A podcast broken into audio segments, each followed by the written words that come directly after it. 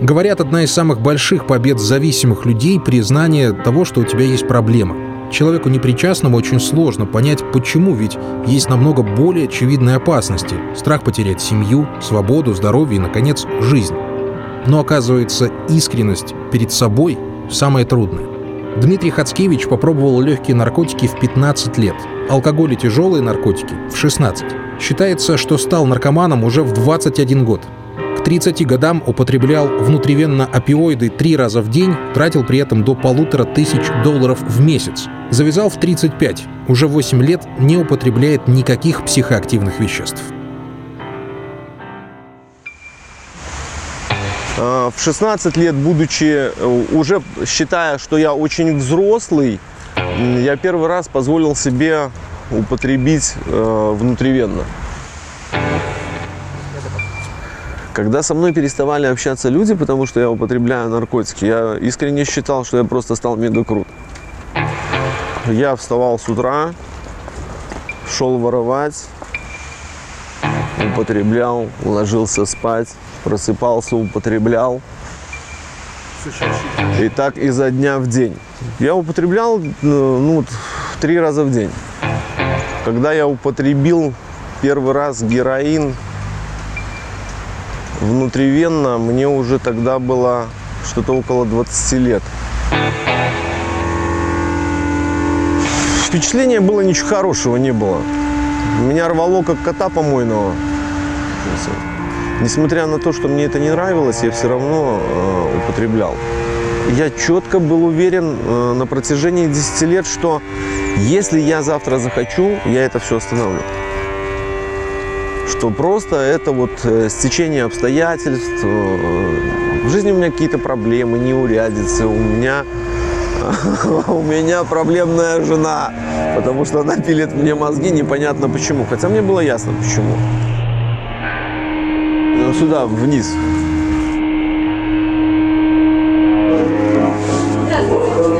Здрасте.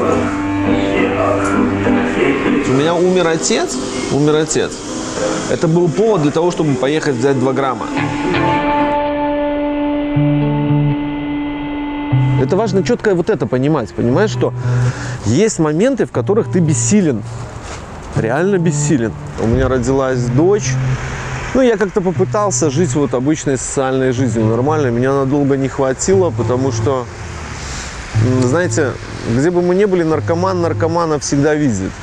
Я быстро на работе нашел круг.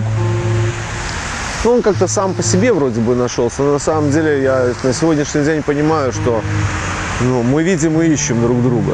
А в моей жизни появились э, опиоиды.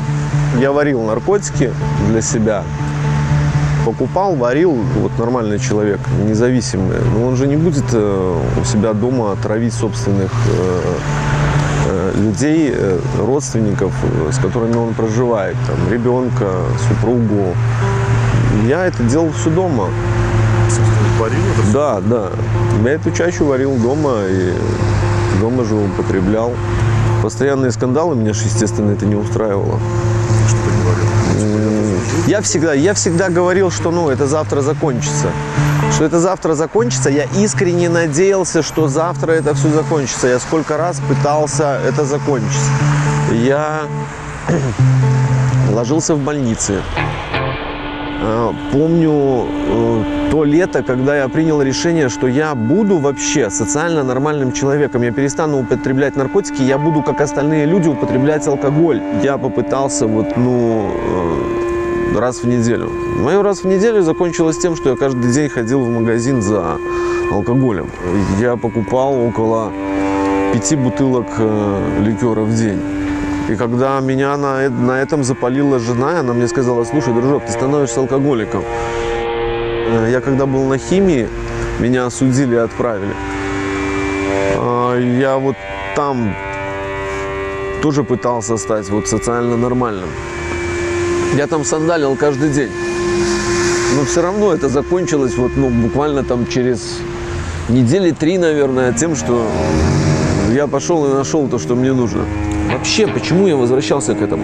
Потому что заканчивая употребление, мне становилось скучно. Я ж не могу уже эгегей, там это самое. Я не умею. Проблема лишь только в том, что это как маленькому ребенку. Нужно учиться ходить, смотреть, любоваться природой, женщинами. Я ж ничего этого не видел. Всему нужно учиться заново. Но это не страшно. Я всегда вспоминал, когда я считал, что даже если я не употребляю, и у меня все становится так кисло, некрасиво, я всегда вспоминал утро, утро моего употребления. Или кажется, что у тебя вырвет все изнутри, что ты до туалета не добежишь. Или там сидишь, не знаешь, как в него сходить. И когда ты просыпаешься в 4 утра, и ты весь мокрый, и тебя колотит от того, что тебя уже кумарит, как волка, а ты вмазывался только 4 часа назад. Я вот это вспоминаю. Употребление мое стало уже на самом деле не приносить мне удовольствия. Абсолютно никакого. Для того, чтобы мне просто встать и сходить в туалет, для того, чтобы поесть, мне нужно употребить. Вот тогда я понял, что у меня большие проблемы. Понадобилось очень много денег. Потому что употреблять я начал э, три раза в день. Бюджет э, месячный на употребление наркотиков составлял от полутора тысяч долларов. Для того, чтобы э, получать такие деньги, я изменился вообще целиком и полностью. Э, Я перестал работать, я начал воровать. Мне на тот момент было 30 лет. Я очень быстро получил 4 судимости. И уже тогда, на тот момент, я, честно говоря, я не понимал, что мне делать. У меня был лучший друг. Он умер э, на тюремной больнице. У него развился так называемый турбович. Он сгорел очень быстро, умер. Наверное, слава богу, я тогда освободился, я ну, уже был один. Я через неделю познакомился с людьми. Мне уже не важно было, э, каким образом э, вот и кто остановит мое употребление. Или это будут там пятидесятники, адвентисты какого-то дня, там, или это будут там евангелисты, кто угодно. Дошло до такого уровня, я одной рукой себя колол, а второй рукой я пульс трогал. Употребление стало некомфортным. Оно было на грани со смертью. Я видел две бригады скорой помощи в своей жизни. Вот сразу в собственной квартире. Я открываю глаза, и они стоят. Они говорят, его нужно везти в больницу, а я достаю справку из кармана, что я только что оттуда приехал. И они машут рукой. Ну, с ним все понятно. У меня был очень большой страх умереть. Как ни странно, я очень много слышу, у наркоманов этот страх отсутствует. Ну, наверное, именно вот это чувство страха смерти и то, что я не увижу этот мир, наверное, вот начало приводить меня к тому, что нужно останавливаться. Но еще люди мне объяснили, в принципе, что я не Спайдермен. Важный момент для меня на тот момент был в том, что они такие же, как я. Ну, потому что если это дядя Вася с пилорамы, как бы, и он не в теме, как я могу ему доверять? Мы говорили на одном языке. Две вещи произошли странные. Я встретил э, человека, который меня увидел, и он сказал, о, прикинь, Димка, а я думал, что ты лет 10 назад уже умер. И второй шок, который я испытал, я встретил там э, девушку, которая уже на тот момент, именно на тот момент, она э, не употребляла 5 лет. 5 лет. Все, что я тогда спросил у себя, а где же ты, конь сопливый, был все это время? Ну, потому что человек уже ездит на машине.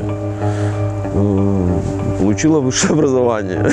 Ну, и для меня вот это было шоком. Ну, для меня, что вот самое важное, я увидел, что все-таки она есть, ну, другая жизнь. И она не такая сложная. Вот эта вот медийность, я всегда считаю и считал ее, ну, это не очень хорошим моментом. Второе чувство страха.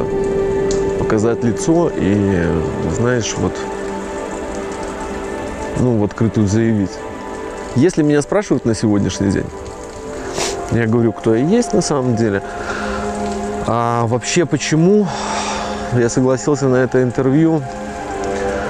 Это, ну, долги нужно отдавать. Долги нужно отдавать. Мне же помогли когда-то. А 90% моих соупотребителей, их уже нет на сегодняшний день. Это не детский сад. Мне на сегодняшний день 43 года. Моя бабушка говорит, ей 90 лет. Ты знаешь, насколько интересно жить